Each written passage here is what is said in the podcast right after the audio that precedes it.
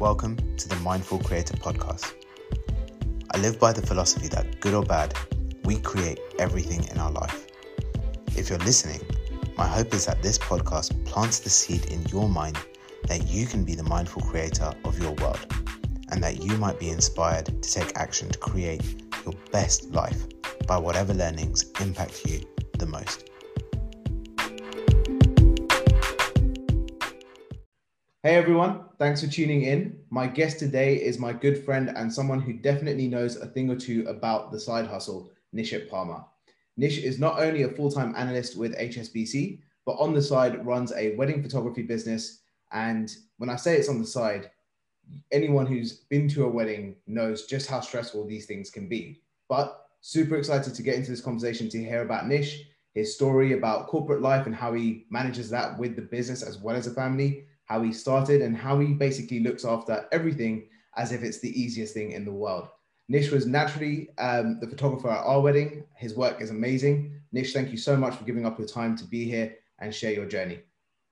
Ah, no worries. Thank you for thank you so much for having me. Anytime, man. Anytime. Uh, you're basically family now, anyway. So it would be rude of well, yeah. I, I, think I think that happened very much on our very first phone call. Do you remember that? Although we shouldn't talk about that straight off, right? Should we? Oh, we can go for it. Oh, was, was, this if, part, was, this the part where you told me that someone else might be booking the same date, and I told yes. them that they can basically f off like right at the beginning? Was yeah, that- I so so your wedding day. I think I had like three three inquiries for your wedding day. It was pretty crazy, um, and it happens all the time, right? Every year, I, I will naturally have one or two days where people want the same date but I'll never forget your response. And like to the day I die, and this is what, nearly four years ago? Four and five years, years ago? now. Five years actually. Yeah. yeah so um, I, I, I, I will never forget what you said. It was basically tell them to F off, right? And uh, to those that are listening, he, he, he didn't use the, the word F, he, he just went full on. So, um, and, and, and, my, and I was sort of a little bit, one, I was taken back by that. And two, I was like, I like this guy this this is this is my type of client, man. Because if he's going to swear at me within an hour of meeting me, I got no problems here. So, well, dude, like oh. I knew I knew we wanted you just from the vibe we got when we met you that very first time, and everything after that was just like, okay, we'd already made up our mind. It was just sorting out the details. So when you said that, I was like, well, I already know what I want, so I'm just going to communicate that, and that was it, and it worked. So yeah, of course it works, man. We we got we've we built a, an amazing friendship, right? Like, um, I know I I know I can uh, lean on you for advice on like certain things, and likewise, um, you know, you can come to me for photography and video stuff. Oh, ironically like enough, we, there's a before this. When uh, by the way, if you're watching this on video, Nish helped me sort out my color because before this it looked incredibly orange. So thank you for that. That's right. It, I'm, I'm still going to call you later and go, we need to fix this better. So I'm, yeah. I, look, you might be all right with it. I'm, I'm not totally au fait with it, right? So you know what I'm like. I'm a bit of a perfectionist, so it's got to be perfect. so uh, I'll send you a full lighting diagram if you need, and send you links to all the stuff that you want to buy. Uh, and then Chris will slap me for actually making you spend money. But hey, we'll yeah. soon enough, I'm gonna have a whole like photography studio lighting thing going on, which would be quite cool. Which would be quite cool. All right, let's get into it. So, like, the first thing I want to talk about is your journey. Like, for everyone listening, like like I mentioned right at the beginning, Nish is a full time employee at HSBC, and he, I mean, it's his part time thing when you look at his photography business, but the way he works on it, it's not looking like it's part time. It's definitely looking like it's full time. The amount of time, effort, energy, everything that goes into it is intense. So Nish, like, how does HSBC and photography marry up for you? Like, was banking was was that always the traditional path to go down for you, and then photography became a passion later on, or was it just like out of nowhere you decided to go for that kind of job, and you always had a passion for photography? What was it? Right. So so photography wasn't.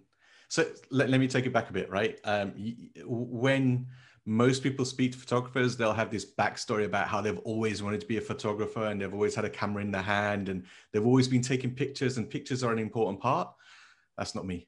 I'll be really honest. That that was never me, right? Um, for me, um, I was into computers, um, programming, uh, maths, uh, websites, web building, all that good stuff.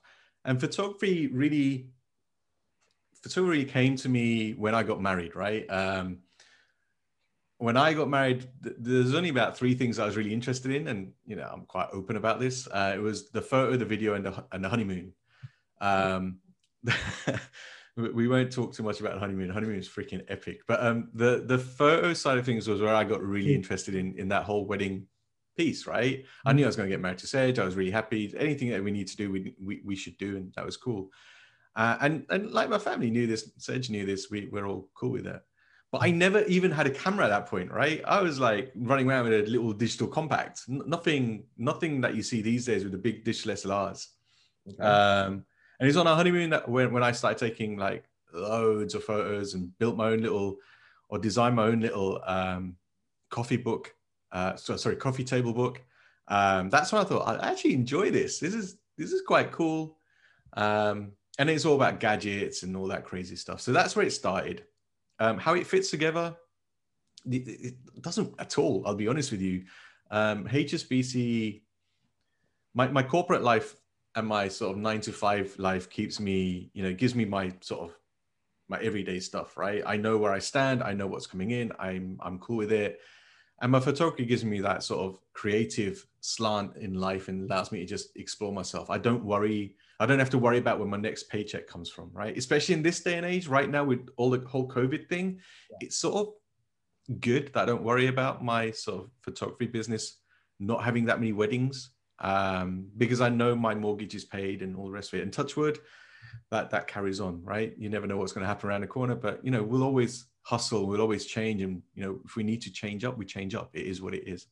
True. So I mean, yeah, they're, they're, they're distinctly different, um, yeah. but I love them both, right? I wouldn't change it. Hundred percent, and like just what you mentioned there, hundred percent. We are in such a lucky position to not be so adversely affected by COVID compared to like what people are going through with losing jobs and not being able to make payments and losing houses or apartments and just all the crap that's going on. It's tough. It is. It is tough, man. It's crazy. Um, I, I've I know a lot of people that have struggled this year uh, in the last twelve months or so. Um, no, photography, wedding photography isn't easy. It's like cutthroat at times. People are like super crazy.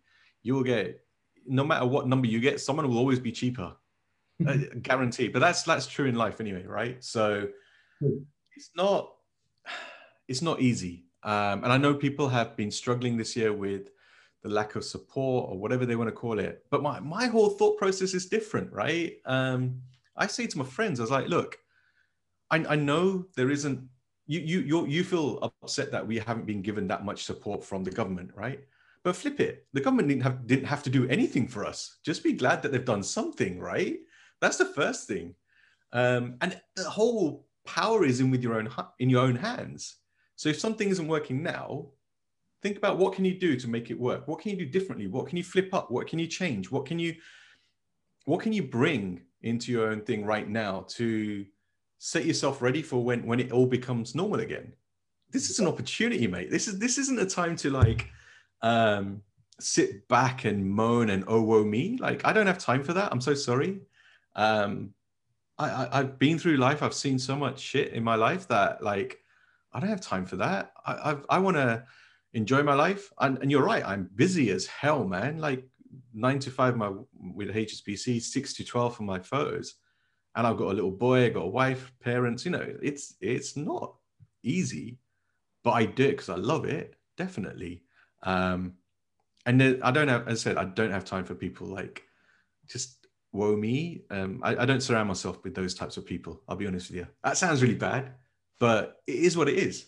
I, do you know what? I don't think it's really bad. I think it's just an observation where you know, and this is how I see it because I'm very similar. Like I know that I surround myself with people who are like you hear it all the time. Surround yourself with like-minded people, and you become more like them. Or you're the average of the five people you hang around with the most. That's a very like Instagrammable quote that comes up all the time. Like every single day, you'll see that at least once. But in reality, that's actually true because whoever you're hanging around with and whatever energy they bring will naturally get passed on to you. So the question isn't about like whether that's a good thing or a bad thing. It's just a question of what do you want. And if you want to hang around with people that inspire you, motivate you, help you take responsibility, then that's the people that you want to be around. And who's anyone else to judge that?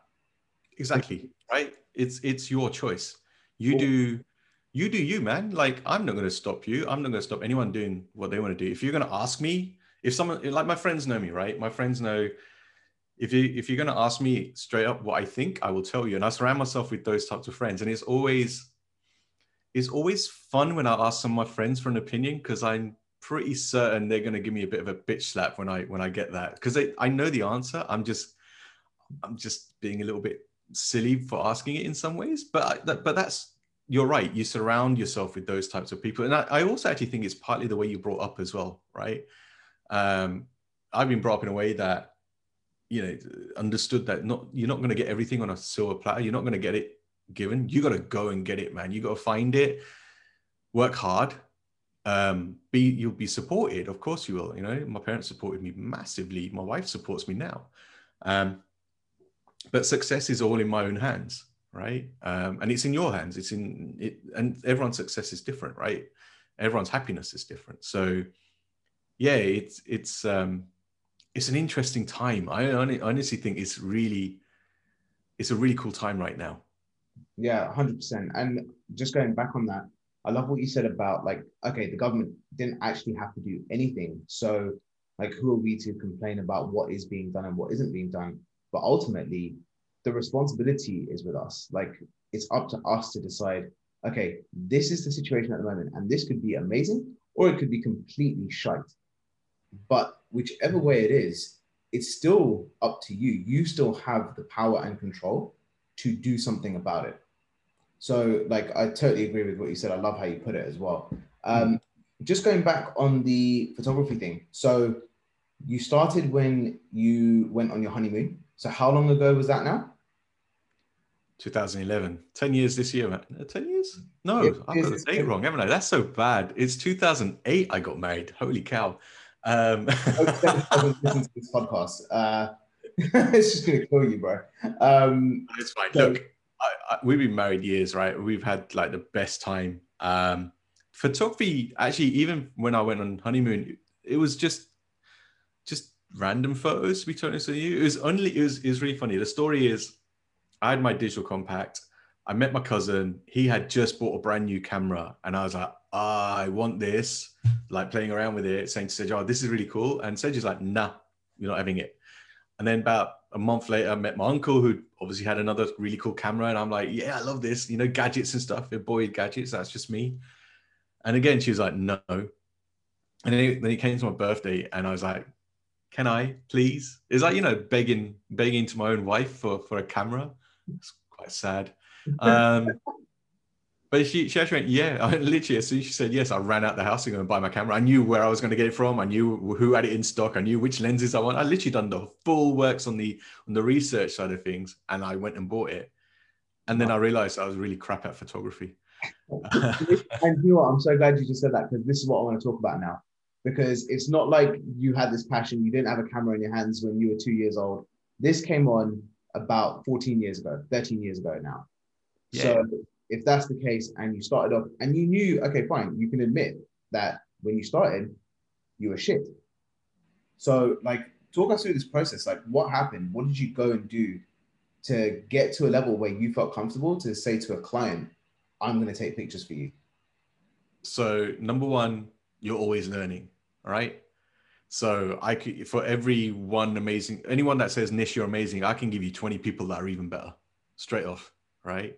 So you're always learning. Um, don't ever think you're the top of the game. You're not. You, there'll always be someone there to take you down. But to bring it back to what you asked, you know, what did I do to realize? I when I got that first camera, um, I was taking pictures of literally everything, and I was like, yeah, this is cool. This is all right. This is nice. then I, I realized pretty quickly that my photos are pretty crap. Let's be honest. They were. I'm never sharing those photos. Like, I'm so sorry. Ain't happening. Right. Um, we could do it. Before. I, I, I, sorry. Do it before and after. Mm, Huh? Not that bad. It's, Okay. it is bad, right? I mean, like, let's be fair, they're, they're okay, but oh my god, it's not something that I'd be pushing out now, right? Mhm. Um, but it's important that I realized that they weren't what I wanted to showcase. Yeah. It was important that I realized that this is this is this is nice. Like to a normal any person generally, they'd be like, "Are these nice nice photos?" To me, I'm like, hmm, it's not quite right. Something not quite right about them. So, number one, I then started looking around. Right, what can I do better? What am I doing wrong? What uh, what do I need to change? Do I need to buy stuff? Not really but I started looking at what what I the photographers whose work I really liked. Um, and then good old Google SEO got involved, and you started following the people that you know Google wants you to follow because it's all SEO related. You know, people that do it well do it well, and Facebook and whatever. But I learned. I went to I went to like a couple of workshops, and I learned some things which started put me towards or drive me towards a route where I wanted to go to. Um, and even then, I was like, yeah, this is cool, but it's not exactly where I want it to be. Um, and I just, it's just constantly learning, right? So I learned from a guy called Adam Alex. And like, if you ask most Asian photographers of my age, they know this guy because we all did his course. Oh, Like wow. every single one of us is crazy. There's another guy called Jerry Ghionis. And again, there's a bunch of us that did his course. And Jerry is pretty much renowned as uh, back in about five, six, seven, eight years ago. He was known as like probably the best wedding photographer in the world. Um, great salesperson as well. Um, but then I, I realized their type of stuff isn't what I loved. So I started moving towards something slightly different, which is more sort of documentary type stuff, more creative documentary type stuff, and, and learning from those types of people. So I'm not going to sit here and say this is the right person for you to learn from. You got to find that person. You got to find what they're doing. You got to find how you're going to make your stuff better. Not copy is is too strong a word, but you are going to essentially copy in many ways. But you're going to learn to flip it to make it more of what you're going to push out and the stuff that you love. The guys I love at the moment, um, there's a guy in America called Sam Hurd, who is absolutely incredible as a photographer. Um, he does weddings, he does all sorts, but his background, believe it or not, is is photojournalism. Um, he does. He um, a number of years ago, he he used to live, I think, in Washington or wherever, and he did load of headshots. But the headshots of people he did, we're talking about, we're talking like Morgan Freeman, we're talking George Clooney, we're talking statesmen, we're talking like proper, like serious Oh, people here, right? But you can't sit there, you can't get him to stand there for like 20 minutes as you figure out what you want to do and get your lighting right. This guy knew that he had this person here for 10 seconds, and in that 10 seconds, he's got the he's got to get a damn good portrait like that. That's the people you want to be following, right? That's the people who you want to find, right? And Sam's creativity is just off the freaking charts. So he's probably one of the guys that I follow a lot these days uh, from a creativity point of view. But again, it's about learning, right? You, the thing I, the thing I love about Sam, he's he's openly sharing what he does, and there's loads of people that won't. Yeah. And I'm I I align myself closer to people that want to share. So if someone said to me, Nish, how did you do that? Yeah, no worries. This is how I did that. Um, if you follow my Insta, um, I don't know when you're going to put this out, but there'll be you'll see the picture when you when you follow this and you find me on Insta. There's a picture that I took uh, end of 2020 um, at the Hare Krishna temple. It's basically loads of crisscross, bride and groom, a load of crisscrossing. It's like behind a jail type thing. Um, that was actually shot through the shoe rack in the Hare Krishna temple No way. straight up. Um, the bride and groom were like, what are you doing? Like they were like, what the fuck? But I was like, guys, just go with me, right? This looks quite cool. It might work, it might not work. It's 20, it's like three to five minutes of your time, man. But if this is good, you're gonna love it. And it shot through, we shot it, I shot it through the um the shoe rack because I loved the texture it gave and I loved the lighting and I loved the color. Um, and that came out freaking awesome. But but you you've got to always like think and try is my my thought process. Uh, I don't even I don't even know if I answered your question, but we'll go with it. Yeah, you did, you did. So you've answered part of it, and I'm going to come to the second part in a second. But I love that because it is about going on the journey for someone that's starting off new, that wasn't like a passion that they've had since they were a kid. And this is something like, you know, you're fully working, you didn't think about doing this, but there had to be a process or a journey to get you to the stage you're at at this point in time. Yep. Is I totally agree. You got to practice. You got to learn. You got to go and find people that you want to learn from, because only by doing that will you then be able to create your own ways of doing things. There's a really there's a really cool quote. Um, and I can't remember the guy's name now, but he's a guy that he he created uh, something called Creative Live, right? Creative Live is a website on the internet, does a lot of things about photography, movies, whatever. It's a very creative um, website, and it is like the precursor to like a lot of online training is, and it's free, right? They literally do freebies throughout the day, and if you miss it, then you pay for it. But the freebies, some of them are just incredible. But a guy that runs it, he was once asked like, um, "How do I be successful?" Right and his answer was, and, and I'm, I'm, I can't remember the exact answer, but the, you'll get the gist. But his answer was essentially, do, do you need to watch that episode of Simpsons? Do you need to sit and watch something? If you really want to be successful, and you got a nine to five, well, you got six to 12 as well, right? Working the six to 12. You don't need to watch something. Really push that six to 12. If you want to move out of that nine to five and make your new thing your nine to five, then work in the hours that you have, right? and really work hard and then you can flip it and then you can do something cool i'll find a quote for you i'll send it to you I, i'm I, i'm sure i've got it somewhere yeah, um, probably hidden on my instagram because i've deleted it or something but it's definitely on my phone somewhere no I, I love that but i get the gist which is like if there's something that you really want to do and if it's important to you. And actually i just posted about this in my stories today. Uh, it's just so funny that you said it because it literally says if there's something that's important to you you'll find the time. Yeah, Damn right. Otherwise, you, you've got to be a bit more realistic with yourself and maybe realize that actually it's not as important as you're telling people it might be, or you're telling yourself it might be, because you're constantly distracting yourself from doing it by doing other things in the same time that may not be as good of a, of a use of that time. So yeah, totally agree, man. Uh, so the second part of my question, Go. which I want you to uh, go into as well. So you went on the journey of like just discovering what type of photographer you wanted to be and working on that specific skill, like just becoming a better photographer in your eyes. How long until you got your first client? From so since 2008, how long until you got your first client? So I'm trying to think, I'm trying to think the timeline. Um, so 2011 was probably around the time. No, I can't even remember when I got my freaking cameras and stuff. This is so bad. Um, I, I, know I know the first wedding I shot was my cousin's, and that was in Bangalore. So I was doing destination weddings before being an actual wedding photographer. How how incredibly crazy is that? Well, um, family members who have weddings, right? I, I, I shot this whole wedding like crazy, and I was like, yeah, I need to calm down. And then I then I shot a bunch of pictures at my my wife's friend's wedding in Udaipur. So I, I did freaking two weddings in India before I even got my first one in, in the UK. My first wedding was, I want to say 2012 or 2013. So uh, I can't remember the exact date. Sorry? About, about, four or five years after you started with the uh, no, uh, about two to three years after I first started the whole photography thing. Um, it was I actually I can remember. So it was June 2011 was the pre-wedding shoot, and the reason I know that because it was a month after my dad went into hospital. Oh. Um, we'll come to that. um, the or was it May? Whatever. It was that time, uh, and the wedding was later that year, so October time, if I remember correctly. I'm still good friends with him. Actually, I, was, I met him the other week, um, and then after that, he just sort of built and built and built and built, and, and we got some. I got some really cool cool stuff from there.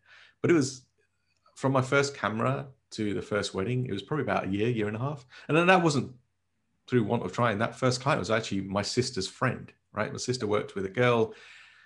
She told my my sister that um, her sister was getting married, and oh, by the way, do you know anyone? And, my sister hooked me up, which was amazing. Um, but yeah, it was. Um, I remember that, uh, and then it just snowballed from there. It's, it's all about just working hard and pushing and just knocking on those different doors.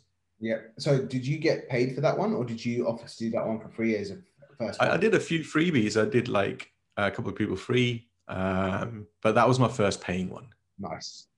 All right, sweet. I, the, the first few freebies were just, do I really enjoy this? Do I actually want to do this?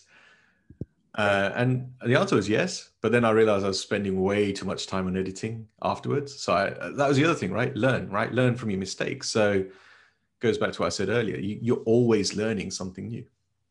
Yeah, hundred percent. I love that. And in a way, you were able to test the waters before you went and did paid work for someone, which was, you know, it really helped you go in there solid with the idea that you want to do this, which yeah, in turn has a massive effect on how your work turns out as well. Because if you want to do it and you want to have a great wedding, that is what you will then produce with that level of energy and what you bring to it. Whereas if you go in there with the whole not being sure about it, then that's what will transpire into the work as well. Like it's just how it's just how it works. Um, yeah, no, you're right. So you mentioned briefly about your dad, and I was actually going to specifically ask you about this. Not just your dad. So, like everyone listening, Nisha will, if he feels comfortable to, he'll explain what happened with his dad as well. Um, but what I wanted you to cover with this as well was like, bro, work is challenging, business is challenging, and then of course you have Sedge, you have Ronak, so you got your little one, and you've got your parents that you're looking after as well, especially since what's happened to your dad. How do you deal with that much stress, that much pressure? Like, what's your way of dealing with that? Okay, so number one, um, it's a team, right? We all work together. Um, so let, us let's touch on dad first. So dad, my dad had a stroke 2011. Um, he's still alive. He's still with us. Um, it gave us a second chance with him. Um, it's fair to say that we're so much closer. We've got so many more memories with him now. Um, and we're just so blessed to still have that time. So that's that's the first thing. Um, and again, it's all mind, right? Mind of a matter with me. The the your, your, question around how do I cope and deal with all those different moving parts is actually teamwork, right? It's really simple. Um, we all work together to make things happen, right? We've all got our own little things that we need to do, both from a, our own personalized work life, family life, you know, just day to day stuff, getting things done, etc. And aside to that, um, aside to that, my my sort of thing is, I'm not going to kill myself over this, right? Photography is awesome, I love it, but they'll, they'll put if there ever comes a point where I'm like not enjoying it or it's impacting my family, my important people, and that'd be friends, family, etc. Um, I know photography just stops, right? I'm like, I cut it down immediately. Um, I and that's why I to take limited number of bookings or wedding bookings. I do limited number of shoots. Um, I I don't I don't go crazy over it. I'm not trying to get 50 weddings a year. Uh, like I can't I just can't do that. It hits upon my one of my previous things, right? Stress, right? Um, stress is so my dad had a stroke. One of one of the reasons why you get a stroke is stress, right? If you stress yourself, you're to be unwell, and stroke is one of those manifestations of too much stress. So I'm really conscious about not getting too stressed. And whenever I feel it, I do. You, all, everyone has to blow steam, right? Whenever you're stressed, you need to let it go. You need to just, if you need to shout at someone or shout at a wall or whatever, just get rid of it, right? The quicker you get rid of it, the sooner you get rid of it, the better you'll feel it's important that we we recognize that. And it's important right now because there's there's a big thing at the moment and you've seen it like mental health and stuff right? Especially covid and working from home. Everyone's on top of each other. You really learn about yourself and you learn about your family but stress is not good right? You need to just if you if you spot it you need to stop it. And and it's not easy. I appreciate um that's why i'm very conscious about it. Yeah. and it comes back to your question right? So how do i do it working together, don't get stressed, limiting, you know, certain things, knowing knowing what's important, right? Um, my wife may disagree a little bit with this, so we're never sharing this whole podcast with her. Um, I'll make sure to leave her off the recipient list. should, we, should, we, she'll, she'll listen go, this is bullshit, Nish. You don't, you don't do half of this. but I do, but I do. Um, jokes. Um, so so, so it is all about teamwork. You know, I can't do what I do without the support I have from Sedge, without the support I have from my parents. Um, I, I'm blessed massively, and when you when I say I'm blessed, considering all the shit that we go through, I honestly still think I'm blessed. Right? I uh, there is nothing greater in life than like my family, my wife, my son, my dad, my mom, my sister, my brother-in-laws, you know, uh, my nieces. They're they're like super important. Um, so yeah, I, it's it is all about teamwork. This would not work without teamwork. And but you know what? I'm going to flip this a little bit. Um, Your life won't work without teamwork, right? Just because I've got an extra job is is irrelevant, right? It's true in everyday life. You got to work together, right? Whether it's corporate life, personal life, whatever, you got to work as a team. The, the, the bigger team and the good people around you, the more good people you have around you to help you and support you, and you support each other, the easier and better your life is going to be. I honestly truly believe that, right? That's why I'm I'm so hot on and, and, and clear on you know supporting as many people as I can because I know like when I need help, people will help me. Been there, seen it, done it. Um, but it, it, it it's it is all about teamwork. Yeah, I 100% agree. Like, and it, two parts to that actually. One, if you're not working as a team, then technically you're butting heads, which means that your energy is going more into like rubbing people up the wrong way or trying to fight to get something done your way. When in actual fact, probably everything could be achieved in half the time in a much smoother way if you just worked as a team. Yeah, don't get me wrong. There will be times where you won't want to work as a team and things will not work out as you want to. That's just that's just life, man. Let's let's just accept that and embrace it. You know, not everything's going to be like golden meadows and happy flowers and sunshine and all the rest of it. There are going to be shit days. Let's. It is what it is, right? Um, but you know, there'll be more good days than bad. Yeah, definitely, definitely. And what makes them good is when you're able to come back from those shit days and still work as a team, because you know that the past is the past. You've got something else that you're working towards, and you put everything else aside to get that goal. That's it and that's oh, of course. You know what? I've got tons of respect for Sedge, right? Um, so when my dad had his stroke, I, we, we were literally like a couple of years into our marriage. And I said, look, if you like whatever happens, dad's coming home. Like I'm not putting him in a care home. I'm not doing any of this. Um, and like if, if you're not gonna if you don't like it, just let me know. And she basically went, don't be a dick. Um, we're in it, we're in it together, right? Whatever happens, we're, we're gonna work it out. And I like I was like blown away by that. I was like, what the hell? I knew she was a good person like already, but she just literally really solidified everything that I thought felt new, right? It was just the best response. And I've got all the time in the world for her, like crazy amounts. She'll disagree again when she hears this. She'll be like, She'll be like yeah, I get out between the weddings, between work, and between Ronak, I get about five to 10 minutes a year. So that's how she sees it. She's like, I do everything for you, man. What are you on about? You do nothing. no, oh, jokes uh, we, we, work really, we work really well together, right? There's things that she doesn't do that I do. There's things I do that she doesn't do. You know, it, it this this thing falls apart really quickly. Like um, she deals with my dad's medicines and stuff, whereas I deal with the household finances and whatever right? This is just normal teamwork. This is this is uh, my life is no different to anyone else's. It's just my mindset is like it's fine. Everything is fine. Like you can really get angry and upset over the smallest things all the time but what's that going to get you? Nothing. Like what's the point right life's too short. I learned that when my dad was in hospital. Life is way too short. Yeah. Very true bro. But i mean like it's just amazing to see like even with your dad, because obviously I've met your dad a few times, and to see how he is with everything that he's been through, and just seeing him smile, it just makes you feel happy.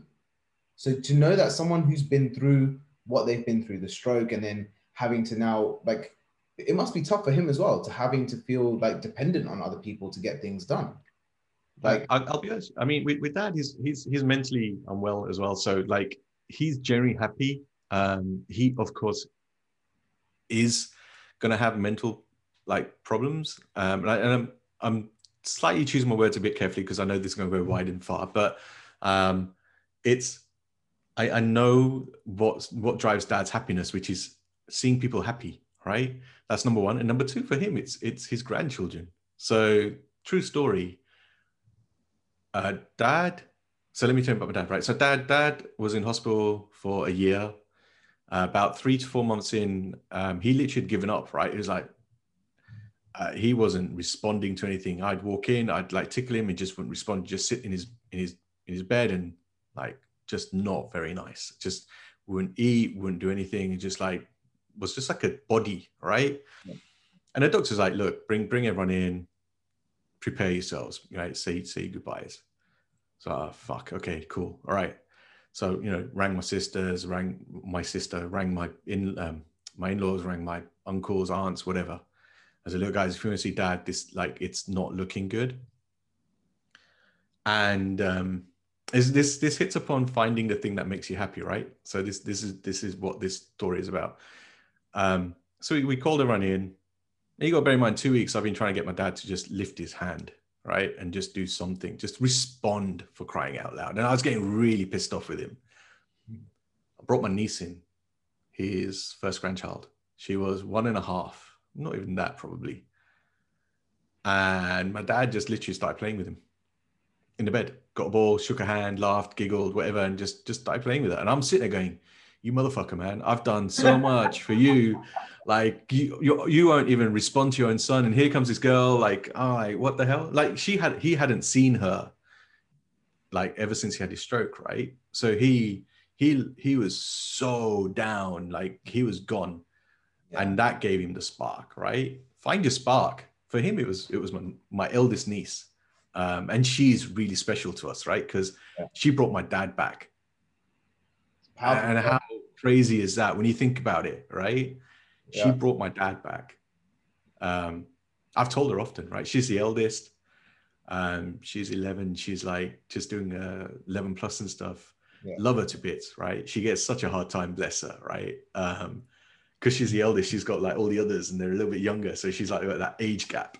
Yeah. But you know what? She's for me, she's like there, right? She's she's my favorite massively. Don't tell her. Well, actually, fuck it. He, yeah. he knows he's my favorite, but it, she she means a lot to us as a family for what she did. And and it, and let's let's go let's let's bring this back to like what we're talking about. Yeah. Find something that find your spark, right? For me, photography, my spark in photography is people. I can't take a photo of hills and buildings. It's like it's a building, it's a hill, it's a mountain. Yay. People and the reactions and what they're doing. Oh wow, this is this is a whole new world for me, right? This is really crazy fun shit. So that's it's important that we we identify that in ourselves. Definitely. 100%. Like that it's exactly that actually uh, if you want to go really deep into it like without your spark you are like I would go as far as to say without your spark, you are dying. And your dad's story is actually a perfect representation of that. And yeah. he was lucky enough to find his spark that was enough to bring him back. Like, how insane is that? How amazing is that? Yeah, exactly. Crazy, right? So we we then put up like a picture of Dulcie in front of him and basically like you better do what she does right so like and he just started mimicking her and all sorts and it was great he still does it right he does these little things that she did when he was in hospital but she brought her back she brought him back there's there's a video i've actually got a video of this um it's uh i've, I've i did post it years ago i've got a video of this and it's uh it's really emotional when you see it and the words and you're like whoa it will if if you're mentally actually, you know, you could be a rock and it'll make you cry, man. It's it's a it's a crazy video, um, and I, I I love it. I absolutely love this video, and I'm like I'm. 100% 100% intent on sharing this video when my niece gets married. I'm like this is why you're so important to us. This is why you're special and don't forget it. Um, everyone has a special person. You got to find them. Yeah. If i ever watch that video it's going to be in private and i'm going to have a ton of tissues coming falling my eyes out. Um, did, okay. did you cry at your wedding photos? Did I do that with you? I don't remember. I don't think you did. Oh. Uh, we're not maybe, crying. Maybe... Lish, Lish, I want to stop this now. We are not crying together. All right. oh no, we're not crying today. Don't worry, man. We're not doing that. No, no, oh. no not today. I said together. oh, there'll be a time. Don't worry. Um, oh, okay. Maybe, maybe, maybe I, I, I flipped up my delivery after you guys. It might have been. Um, that's why. Okay, cool. There's a reason I asked that question. Um, I'm just sort of thinking, do I tell it or not tell it? And I'm like, I'll tell you, It doesn't matter. Well, one of the things I do is when I'm delivering photos now is say to my clients, like before you get your photos, you got to look at your slideshow, right? Number one.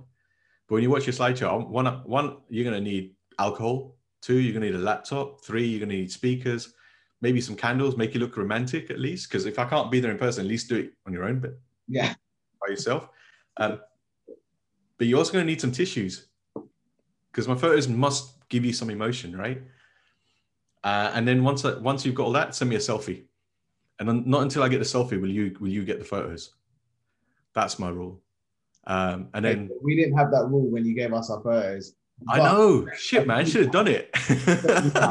like, um, it to be like completely transparent and truthful. Uh, did cry when I saw our wedding photos because of the photos that you've got of uh, my grandparents because Ah. they passed away a few months after the wedding. And just having them there and realizing how important it was to actually have them there. Because at one point we were thinking about having our wedding abroad which meant that they wouldn't have come.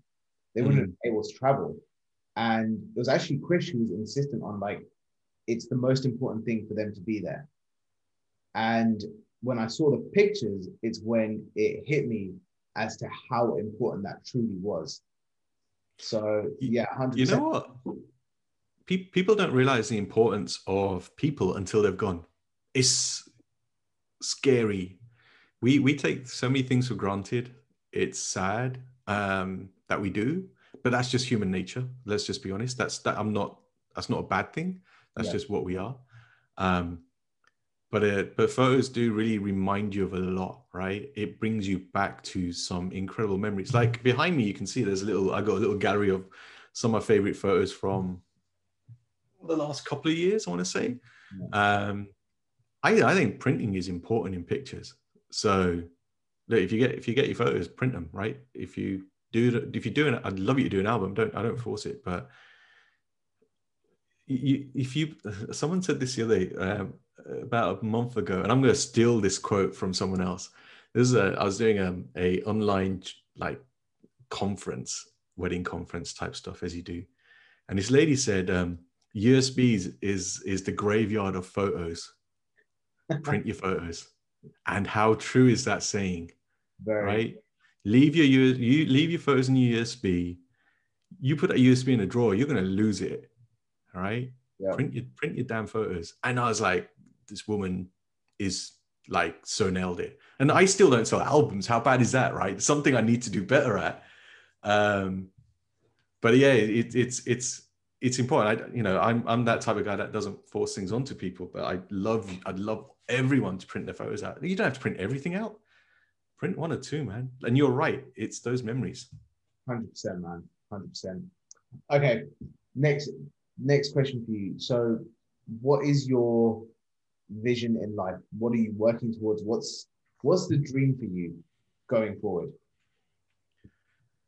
Dude, you should have warned me you're going to give me this question, right? Because I've not even thought about this ever. Like, wh- what are you why- doing to me? This is why this is why I don't give the question out because it's interesting for from my perspective and for everyone listening as well. Like, do you know I, I found that super interesting because I didn't know that photography wasn't a childhood passion of yours. And a lot of people Oh, who are photographers say that it was. So that's been super interesting to hear. And a lot of people say that they only do things like once they've had their vision clear. But a lot of people start doing something and then get a vision clearer as they get going. So it's interesting to, to hear it off the fly and purposely not give you a chance to prepare that. You, you, get, you gave me like 30 seconds to think of an answer and I'm still failing. So, um, what, is, what is my, was it my, my, What's your, what's your vision in life, or like what's your dream? Like what's the thing? what's my dream? What's my aim? Yeah. Um, you know what? I, I'm, I'm quite a, a simple guy in, in that I just want happiness, man. Like, I, I'm like, just just be happy. Whatever you do, just be happy. My my whole thing is like, as long as look, my loved ones are healthy and we're happy, like life is easy at that point, right? Yeah, right. There'll be ups and downs. We've touched upon this already, but I'm I'm pretty straightforward. Like I like, don't get me wrong. I love a good holiday. I love going away. I love um, time with my family. I love my son, my my, my parents, etc. But it all comes back to happiness, right? Going on holiday is happiness. Time with your family is happiness. Time whatever is all happiness. Do happy things. That's that's it really. Um, so we all work towards we all work towards retirement, right? Let's be honest. That's why we work. We we're going to retire at an appropriate age. So we're all we're all working or building up some uh, a fund or whatever you're going to do, whatever your retirement plan is. It's got to be a plan to be happy, right? So my view on it is whatever I'm doing, whether it's photo, video, corporate, whatever, right? It's all going towards my retirement to be happy. And that is it. It's as simple as that. Um, there's nothing more to it, to be honest. That's perfect. Dude, that is a perfect answer. And I'm so glad that I changed the. I didn't even notice that. Before I started the podcast with you, I was like, you know what? I want to change up the um, the quote that's sitting behind me. And I always pick them like either by what I've seen that day or intuitively, like gut feeling, what feels good to have on there. And the one that I've got today, for those not watching the video and listening, it says happiness is a choice. It's so true. Happiness is a choice, man. You choose to be happy. Like God doesn't give you this thing to say you're going to be unhappy all the time. It's not you. you it's it's inherent in you to be happy. So and then like those people that know me, I'm always like smiling. It's like it's hard. I like even I actually got told off at work years ago for um saying to someone that we couldn't do something. And you got to bear in mind this is like a high level senior manager. Yeah. And I'm telling him bad news and I'm smiling about it because I have no other reaction other than to smile. And my and he got really pissed off with me. He told my manager, and my manager's like, you do realize Nish just smiles at everything, right? But I will speak to him about it.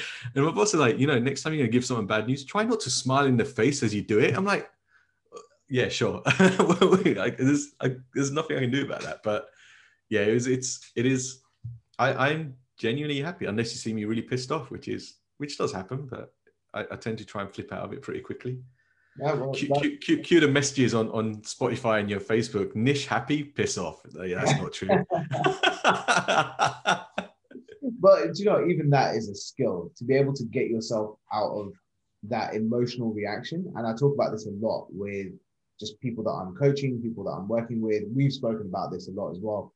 And it's just that ability to realize that you're having that emotion that's going to make you feel like angry, pissed off, annoyed, whatever but then just recognizing that it's happening and giving yourself enough time not to have that instant reaction, but rather creating that little bit of space so then you can choose what action you want to take afterwards with more intent, ideally towards you being calm or happy or something that takes you away from an emotional reaction.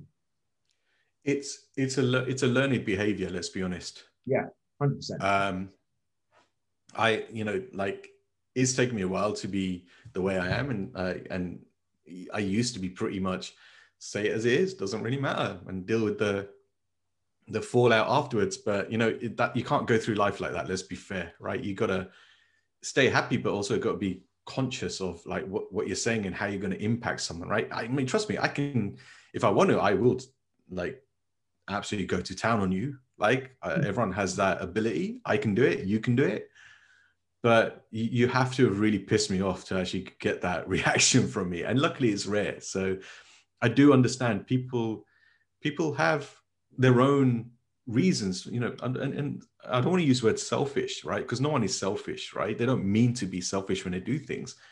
Um it's just the way it is. Like right now with the whole covid situation i, I hear a lot of photographers a lot of businesses going oh so and this my client has you know they're moving again from 2018 to 2020 to now 2022 i'm like they move them like it's it's not like covid's their fault. It shit has happened right? So just you know work out a way that works for you and them and and stick by it. Um it's not anyone's fault that we're going through this that's probably you know what we're not going to go into that deeper level because like this could go like so weird. You know um, it's not a conversation worth having. That's no, no. well it is but probably not today. Um, but um, the, the whole you know pe- people make decisions based on their own personal situation at time right? So as a business owner as a photographer as you know just a, a corporate person right? You have to identify that and and figure out figure out an answer based on that knowledge, right? Knowing full well, like it's not personal. Nothing ever is, right? No one's personally trying to piss you off or do do wrong, but um, you've you've got to you got to make sure that whatever answer you come back with is is appropriate. So yeah, it's it's what you what you do and what you teach is important, right?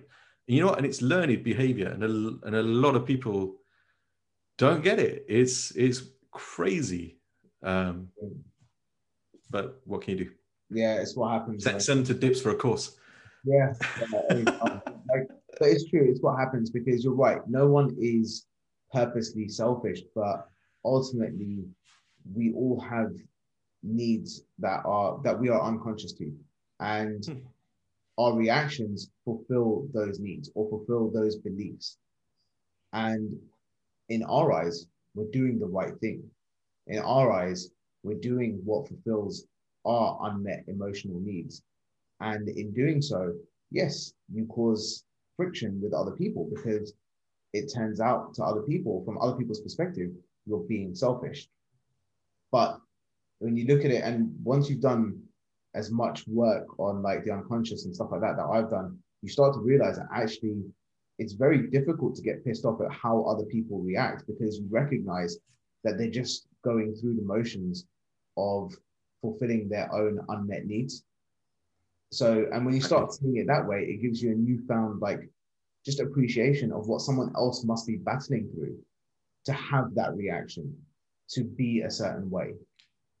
You know what? It's it it, it we we touched upon this earlier, mental health and stuff, right? When we were talking about my dad and all the rest of it um, over the last ever since March, right when when we had the first lockdown, I consciously reached out to my clients and went, "Are you okay? Are you guys all right? Is everything okay? Is anything I can do to help you? Anything you need, just let me know. If I can help you, I will. If I don't know, I'll find out, or I'll point you to someone that probably can. But but don't don't do things in silo right? Let talk to me at least. If you need to talk to someone talk to me. Maybe i can help you. Yeah. um, and you know people right? And this goes out to anyone that's listening. You will know your friends really well and you'll know the friends that are not themselves. You'll notice it right? Subconsciously you'll notice it. And just go and ask them are you okay? Because i've done that loads in the last year like so many times I'll randomly message my friends and stuff. And I do it to you, right? Do it to you and Chris. We got a WhatsApp group and like randomly you will get a message from me going, Hey guys, how you doing? And it's as simple as that, right? Um, when we when, when we're meeting up, when we're having drinks. And not yet, it's COVID. This rate, but you know. Sorry? I said at this rate, 2023. Yeah, probably, but yeah. it'll be good when we do it. Like, yeah. let's not talk about parties and stuff. Um, but yeah, but just do it right because we'll consciously, subconsciously notice this about people, um, and you know what? They will. You don't know how you're going to help someone, and like I've had a few people come back to me in the last few weeks, actually, right, um, and have said, "Nish, so glad that you reached out when you did. Like, so glad that you just asked because." There was I've got a few friends, and I respectfully I'm not going to say who they are. Like if they ever hear this, they'll know that I'm talking about them. But they have um, they have reached back and said, "Look, thank you." And you know what? I don't need the thanks. I just want to make sure you're okay. Like, I, like thanks is nothing. As long as you're okay, is is more important. Like we, this little thing that we all can do is so important. Um, and I think that's partly a reason why you know I'm I'm semi-successful. I wouldn't say I'm the most successful photographer, but um, I think that's one of the reasons why I people do recommend me to to their friends and family and whatever um, is because I do care, right? If I didn't care, I would not be doing this. Mm-hmm. I'd be rubbish. But um, I do do really care. Um, but I also understand like being caring and stuff does help me in in the business and other ways as well. So it, it there's it all interlocks together is my viewpoint. But Definitely. this is just me like figuring shit out as I go through life, right? There's there's no freaking book I've read to tell me this. This is just as I learned things as I've grown up. You learn this stuff. Hundred percent, man. And that skill of being able to talk to someone, just to reach out and just ask that very simple question, like, "Are you okay? How's it going? What are you up to?" Especially now, when we're all isolated, when we're all feeling very much alone, Mhm. especially those of us that live separately. It's such a powerful, impactful question that could change not just someone else's day, but could potentially change their life, especially Yep. if they're going through a really shit time. Yeah, Uh, indeed, indeed. Like you, you got to be there for people, man. Like you be there for people. One day, someone's going to be there for you. Like hundred percent, right? That day when you need someone, they will be there for you. I've had that, right? Like, two years ago, I wasn't very well. Um, I had a bunch of weddings. I just couldn't shoot because I was that unwell. It wasn't. I wasn't life or death. I like be honest, I, I had, a, I a skin infection, which meant I couldn't walk, which is a bit of a problem when you're shooting weddings, admittedly. Um, luckily, I've got a really good support s- structure. I've got a load of good friends, and I just basically just paid up, ponied up the money, went, guys, can you just shoot this for me, please?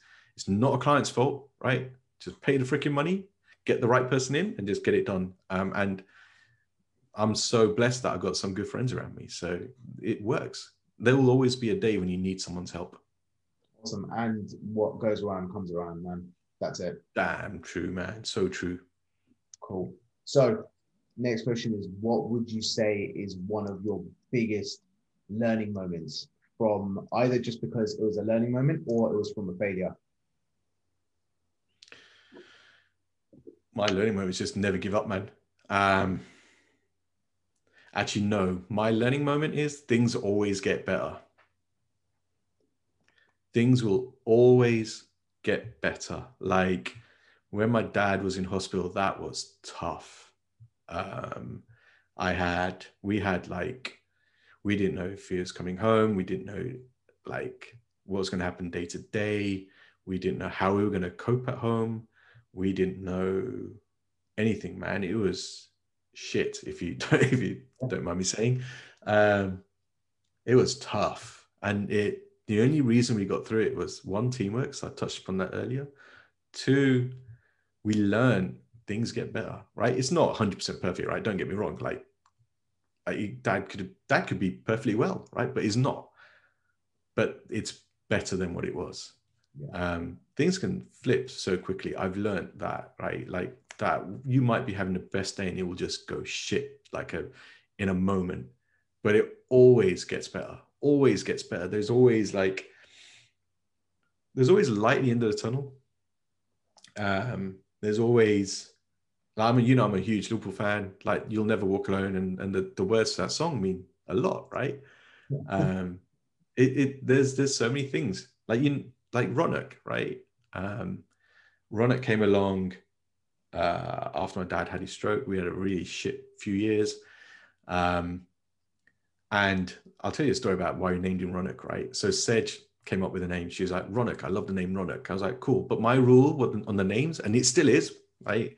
If you name someone, it's got to have meaning. And two, when it gets shortened, at least that kid's not going to get bullied at school. So name like Nishit, imagine the fun I had at school, right? So I was like, gotta give him a decent name at least, right? So that when you when you shorten it down or you get and kids are shits, man. Let's be honest. Um, they will they will they will teach you like they'll properly build like sort you out, right? So um, Sedgman, I want to name him Ronak. Now the other thing about Gujarat is, as you know, is we've got horoscopes. So we've got uh, Rasi, and uh, ideally, right? You sh- for those who don't know what Sorry? that means, I'm just saying, for those who don't know what that means, uh, that is when, like, when you're born, you basically have a priest decide based on a star map what letters would be most auspicious to name you under. And that's what Nish is talking about right now. Yep.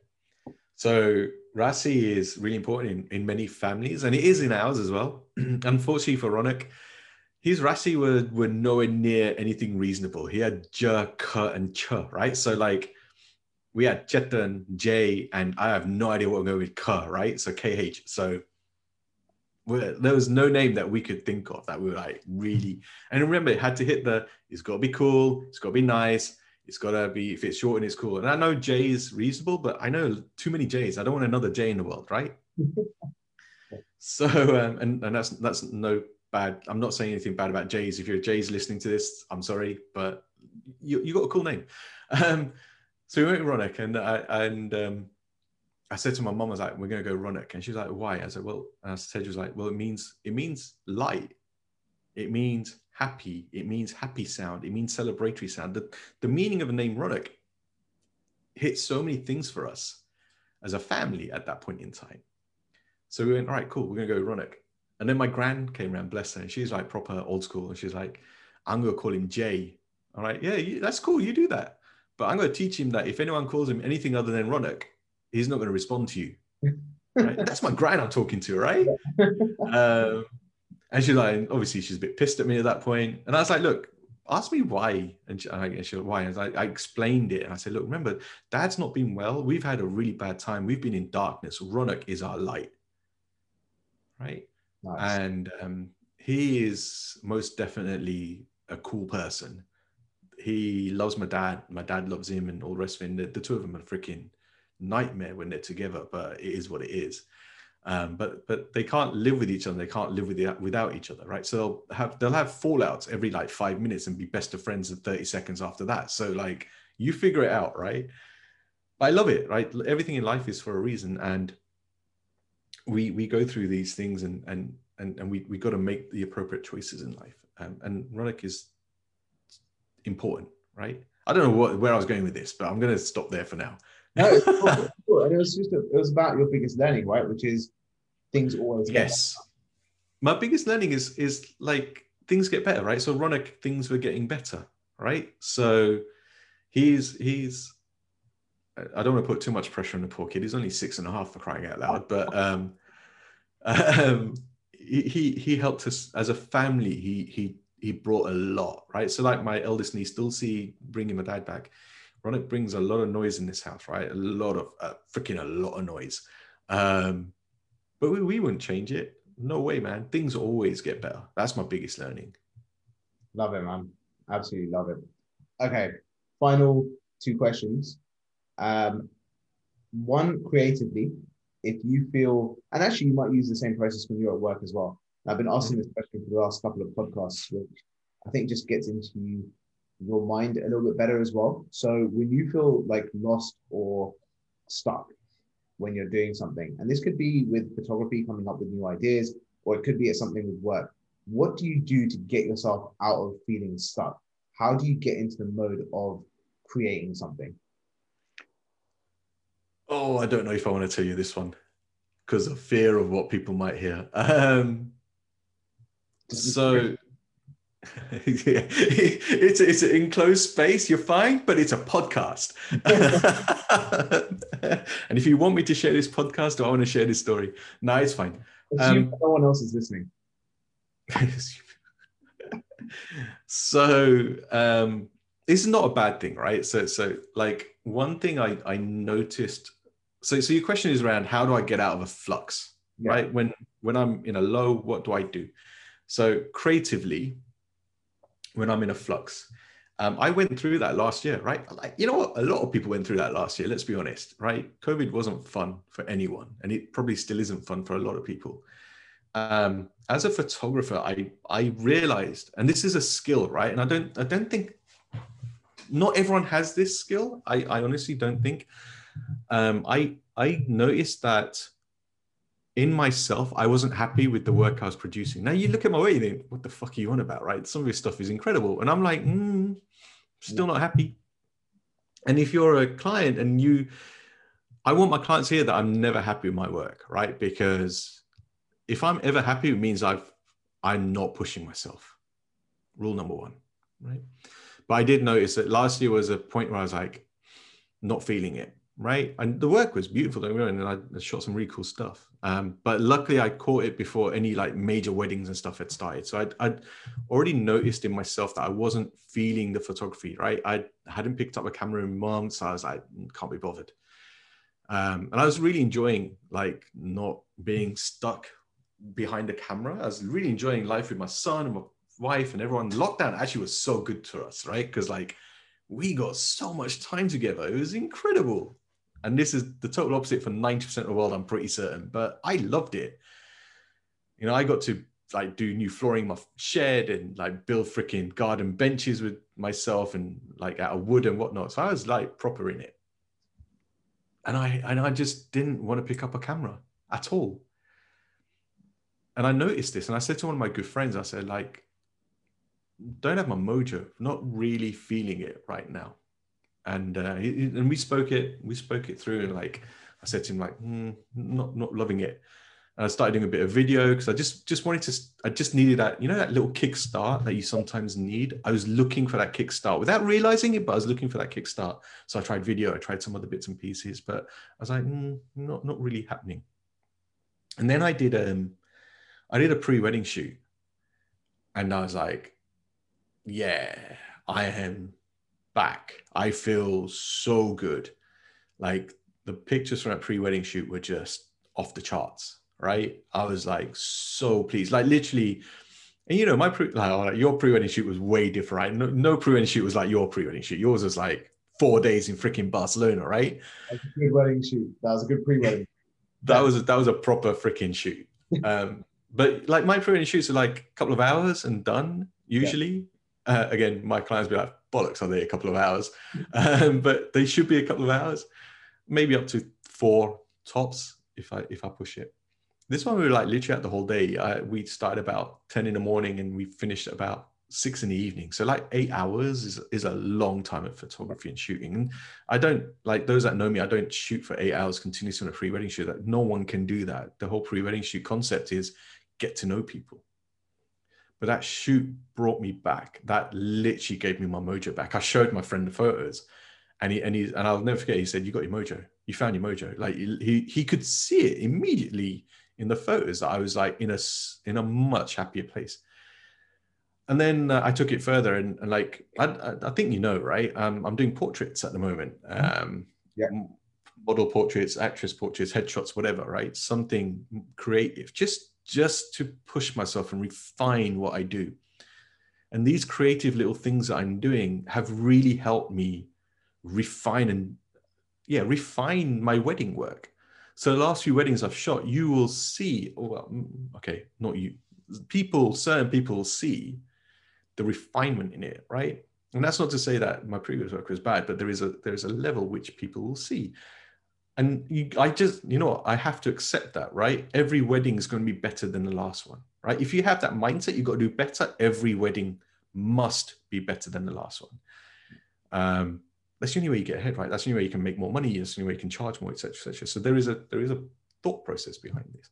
But that creative lull that I had last year, to get out of it, I was just searching for something that just gave me that spark.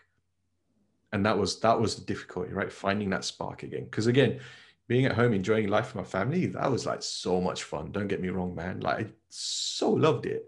But there's a side of me like, I've got to do good shit for my clients, right? Always. Um, does that make sense? Does that is that clear?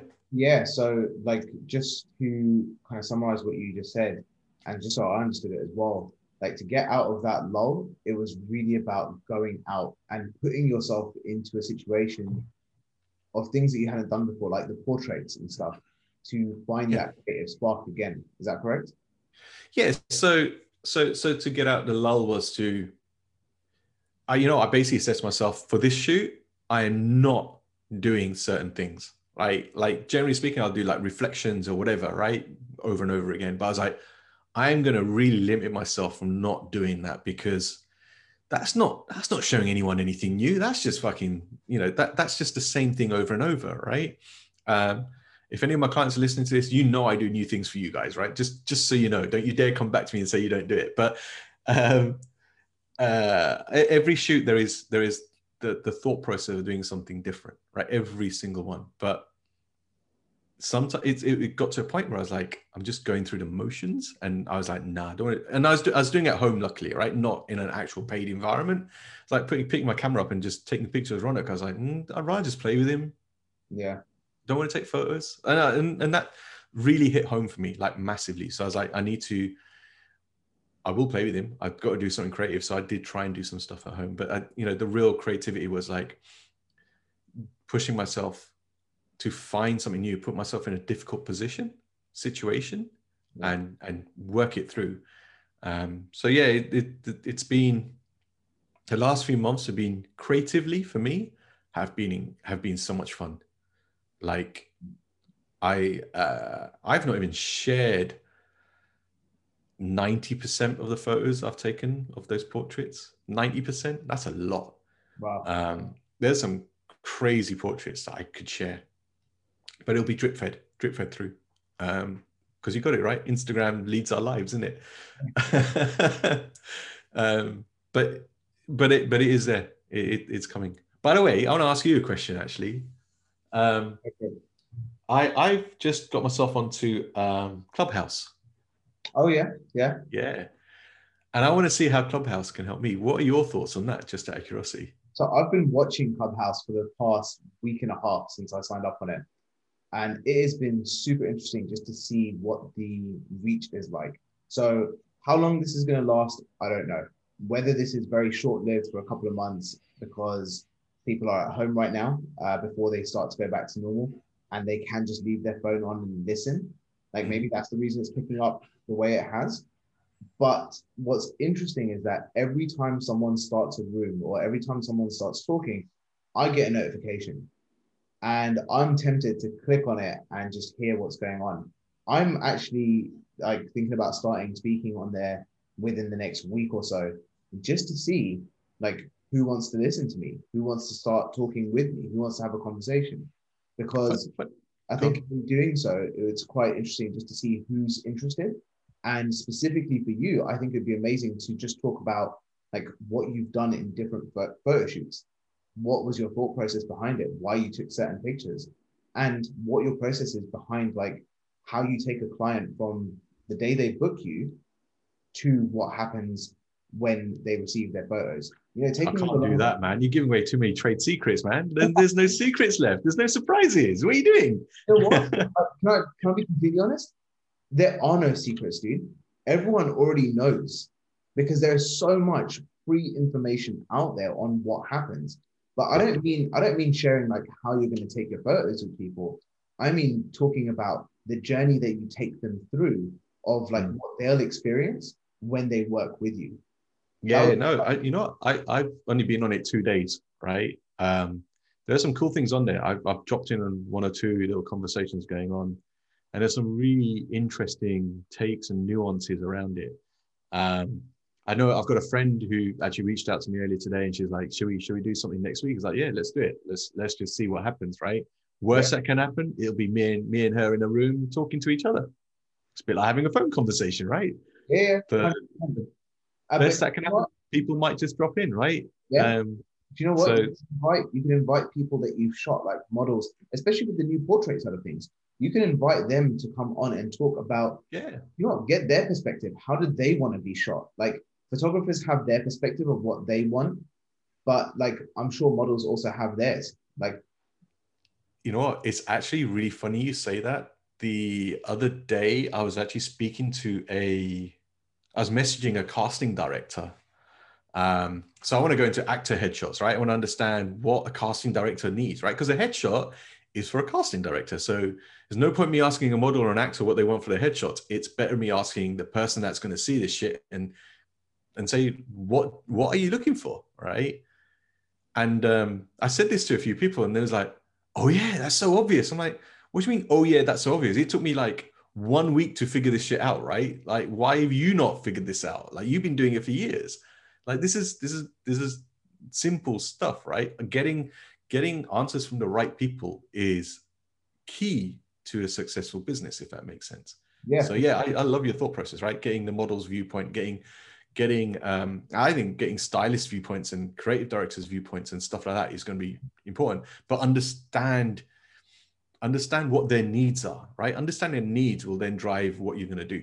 hundred percent. So like the whole like the, I love the creative director angle because if you go and ask them what they're looking for in their headshots, then you've got a different perspective to make sure Yeah. that you help model uh, or like actors, for example, actresses to get the right product for their end user, which is going to be Exactly. creative director. Yeah, yeah. And then for the models themselves, for example, like how many models are there on Instagram? Like hundreds of thousands, right? They all have their requirements of Forget how they want things to be. Everyone's a model, mate. Like it's incredible. yeah, I can't wait to start my career. Um, um, but yeah, getting their perspective on how they want their photos to be taken, what look they're expecting, what they're trying to create, and then maybe even going through like part of their page and seeing yeah. what they did, what inspired it. See, those conversations are what I think you can have on Clubhouse because from there you spark up conversations about what people want creatively. And that's exactly what you are as a photographer. You creatively showcase someone, you creatively showcase and tell a story.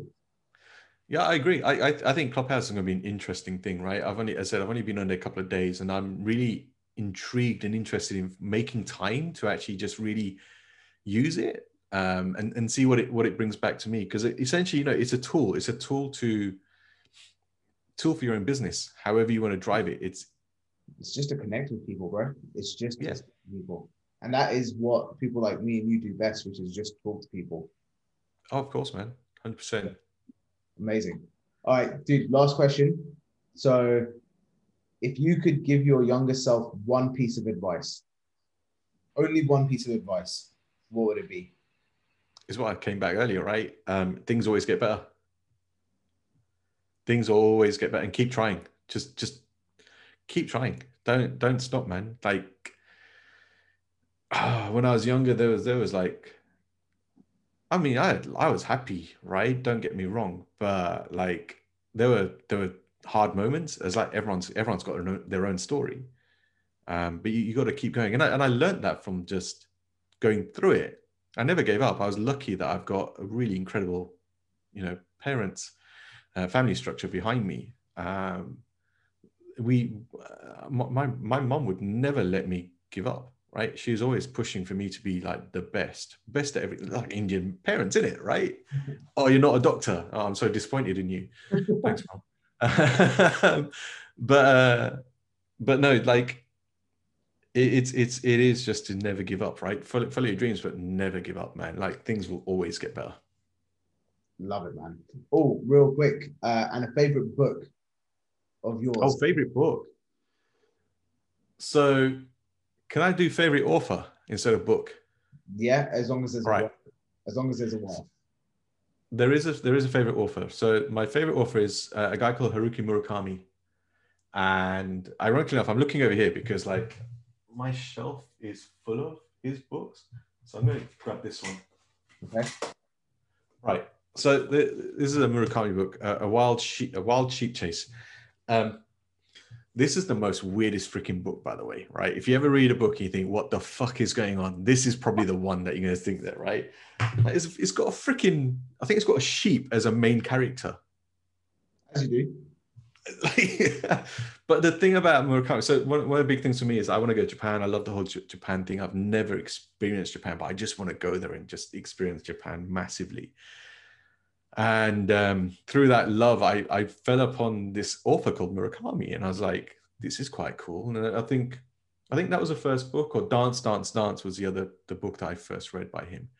I was like this guy is freaking off his nut. This guy is a freaking crazy loon. Like how is he even a literary how is he an author writing some of his crazy shit? And it's nothing like it's it's all just weird. I, I, I have no I can't even give you a genre of his style of, uh, style of writing or what he does. It's just basically fucked up. It's off its own head, right? As I said to my friends. And it's and some of his books are really hard to get into, right? So you got you got to remember this, right? This guy's writes in Japanese. They've been translated into English as well, so you probably lose a bit of the nuances there as well. Yeah.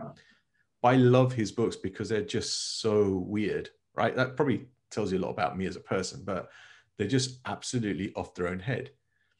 And one of the things I, I was doing, again, giving away little trade secrets, but screw it. People that know, know. Um, by the way, this is all changing this year, right? So one of the things I did uh, for my clients was when when they got their um, when they got their sort of final set of photos and stuff, like um, I used to give them a little like gift package because as my prices went up, I I started I could margins right better, etc. etc. Um, so I built in a margin for like a bunch of gifts. And in the gifts is like you got your USB, you got some a load of other stuff. But I also gave him a book. I gave him a Murakami book, Kafka on the Shore. And I love that book. It's beautiful. If you ever if you ever read a Murakami book, that's the one I'd suggest you start with because it's it's actually easy to get into. It's not off its own head. It's it's actually really cool, nice book to read. Um, but I just love his stories. I, I just just love his style of writing, his stories, the craziness of it, the fact that it's all freaking weird. Um, that, that's what I would recommend. If anyone wants to read a book, go read Murakami. Amazing, and specifically because it's weird, but creative as well. And you know what? It I love it because it's a weird creative storyteller, and it's from one weird creative storyteller to another. That's how I yeah. connection.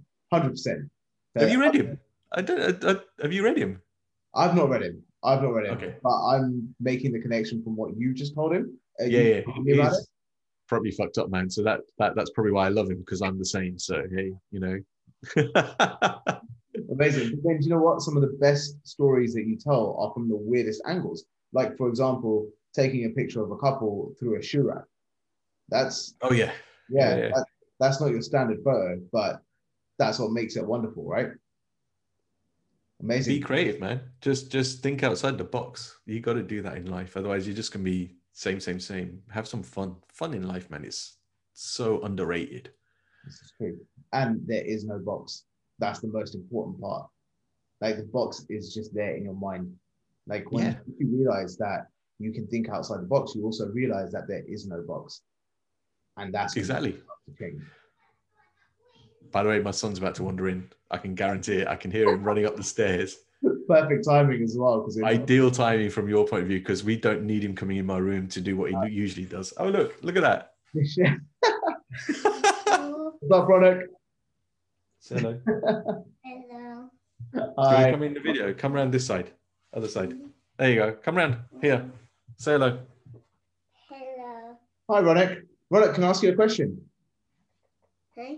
Can I ask you a question? Go closer. Hmm? What is the coolest thing about your dad? What makes him cool? Boo boo belly. What's that? Hmm. Boo boo belly.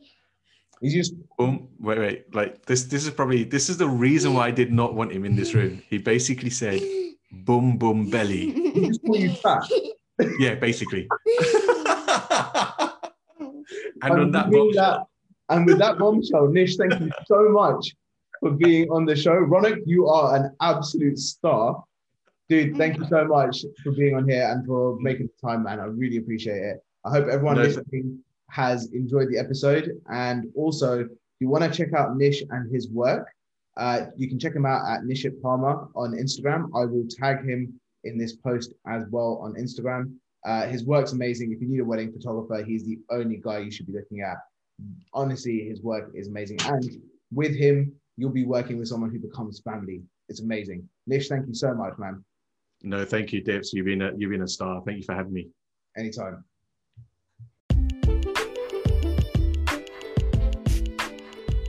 Thank you so much for tuning in to the Mindful Creator podcast.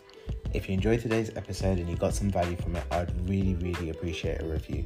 And don't forget to share this podcast with friends, family, colleagues, anyone that you think could benefit. Thanks again. Have an amazing day and stay visionary.